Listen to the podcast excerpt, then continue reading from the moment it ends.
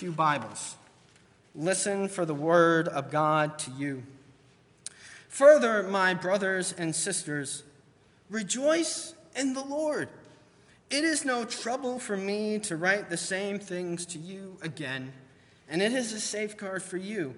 Watch out for those dogs, those evildoers, those mutilators of the flesh, for it is we who are the circumcision, we who serve God by his Spirit, who boast in Christ Jesus, and put no confidence in the flesh, though I myself have reason for such confidence. If someone else thinks that they have reason to put confidence in the flesh, I have more. Circumcised on the eighth day, of the people of Israel, of the tribe of Benjamin, a Hebrew of Hebrews, in regard to the law, a Pharisee, as for zeal, a persecutor of the church, as for righteousness based on the law, flawless. But whatever gains I have, I now consider lost for the sake of Christ. What is more, I consider everything lost because of the surpassing worth of knowing Christ Jesus my Lord, for whose sake I have suffered the loss of all things. I consider them garbage, that I might gain Christ and be found with him, not having a righteousness of my own that comes from the law, but that which comes through faith in Christ, the righteousness that comes from God on the basis of faith. I want to know Christ and know the power of his resurrection, and participate in his sufferings, becoming like him in his death, and so somehow attain the resurrection from the dead. This is the word of the Lord. Let us pray. O Lord, we come to you today confessing our own crummy spirituality, confessing how we have been satisfied with crumbs from others, and we have given crumbs to others. Help us to feast on the feast that you have prepared for us as our good shepherd. Help us to feast on the power of the resurrection. Lord, any words that I say that are not of your will, I ask that they fall to the ground and be forgotten. But whatever I say that is of your will, I ask that embed in hearts and bear good fruit unto the kingdom of God. Lord, let us not hinder your word, but feed your sheep. In Jesus' name, amen. As always, I have an outline of the sermon on the back of your bulletins if you'd like to follow along.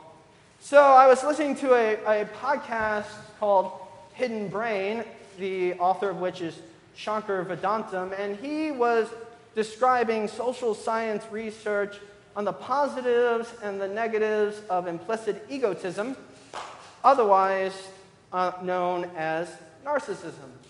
Now, narcissism is generally not thought of as a good thing most of the time, but you need a little bit of it. I mean, Jesus says we should love our neighbors as we love ourselves. And if we don't love ourselves, it's pretty hard to love our neighbors. Elsewhere, science and social science shows that what makes for a healthy relationship, a healthy relation, a healthy, healthy marriage is common values, seeing ourselves in others. So there's something to be said about seeing ourselves and others, but there's also a danger to it when we can see unhealthy aspects of ourselves and others and be attracted to that, or when we can see things that have nothing to do with a successful relationship. For example, studies show that often people um, get in relationships with people who have the same birthday as them, if not the exact same month. People are attracted to people who have a similar sounding name, are, are at the exact same name. Implicit egotism is often seen in what's called the IKEA effect. Have, it, have any of you been to the new IKEA store around? A couple of people. It's pretty impressive. I went over there, and it, it is very nice, and there's a great Swedish um, cafeteria, and I was really impressed. But as the actress Amy Poehler points out, IKEA can be Swedish for argument. It can cause a lot of arguments in relationships. Why? Because we fall in love with our own creation. Now, certainly, the furniture is cheaper because you put it together yourself. That's the business model. But if you're not super great at putting it together yourself, this can cause a little conflict, in that the partner who puts it together themselves can be so impressed with their own creation, their own competence, their own rightness, that they don't, don't see that maybe it's a little askew. This is what's called the IKEA effect, when we fall in love with our own creations. As I was think, thinking about this research, I was thinking, oh, this is so, you know, I'm so glad that I'm so spiritually aware that I'm not attracted to someone because their name sounds like myself, and I, I'm not putting confidence in my own creation. And then I realized I did exactly what this study said, like to the letter.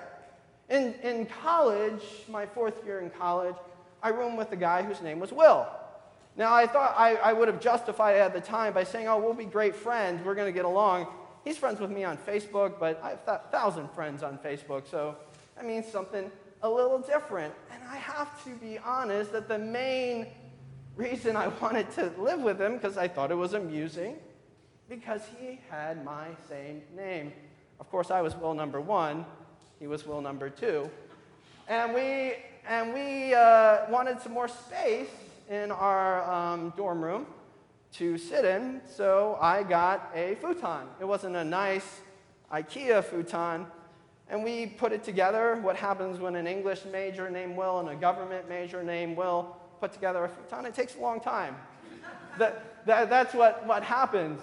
But when we were done, I was so infatuated with my creation, and I sat on it all the time, and it wasn't super comfortable.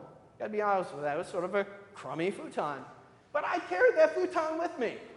I carried that futon with me when I graduated uh, from college and moved back to Harrisonburg for a summer. When I went to seminary in Richmond, I carried that futon with me.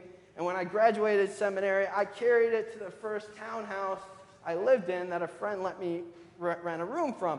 And it was a super nice townhouse, probably one of the nicest places I ever lived. And I carried that old metal futon with me. And finally, my landlord and friend had to say, well, you can't bring this into my house. It doesn't, it doesn't fit here. It's a pretty crummy futon. And I, I couldn't see the imperfection of my own creation because I had created it. It was a sign of my competence to others, my, my rightness to others, and I couldn't see that it didn't fit where I was living, and I was carrying it with me. I think we all face that. My, my, my crummy futon is symbolic of crummy theology, of crummy spirituality, and we all face that desire to be right in front of others, and it can re- lead us down the wrong path, as it led Paul down the wrong path. And he says, I don't want to trust anymore in my own rightness. I want to trust in the power of the resurrection.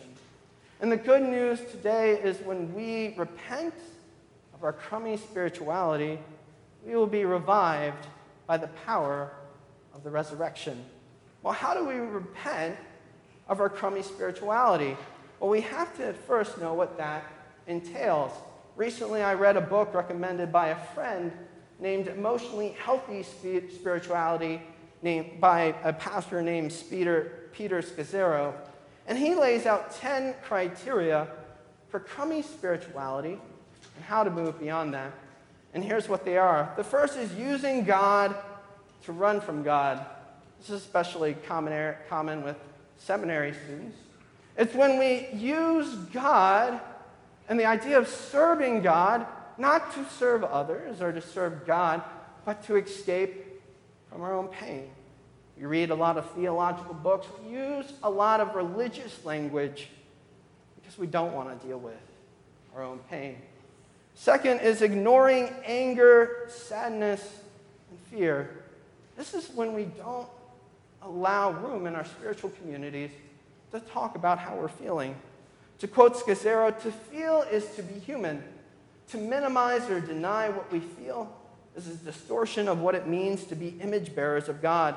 To the degree that we are unable to express our emotions we remain impaired in our ability to love God and others well.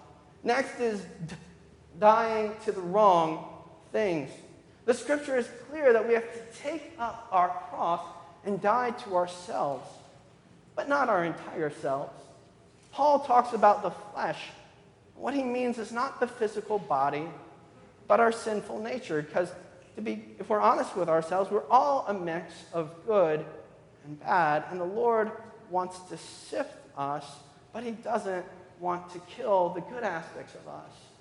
What gives us joy, what brings us pleasure within boundaries. He wants, as Psalm thirty-seven says, to give us the desires of our hearts, but sometimes we're not ready for that.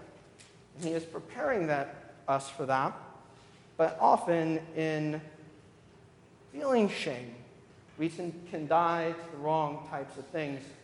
Next is denying the impact of the past on the present. To quote the author, the work of growing in Christ, the fancy term is sanctification, does not mean we don't go back to the past as we press ahead to what God has for us. It actually demands we go back in order to break free of unhealthy and destructive patterns that prevent us from loving God the way he designed us, from loving God and from lo- loving others. Scripture talks about being a new creation in Christ Jesus, of being born again. But the thing about being born again is sort of you have to grow up all over again. But you can't grow up all over again until you have dealt with the way you grew up the first time. And often, we want to be a new creation without dealing with the bad things in the old creation. But we have to have courage and deal with those things. Fifth is dividing the secular from the sacred.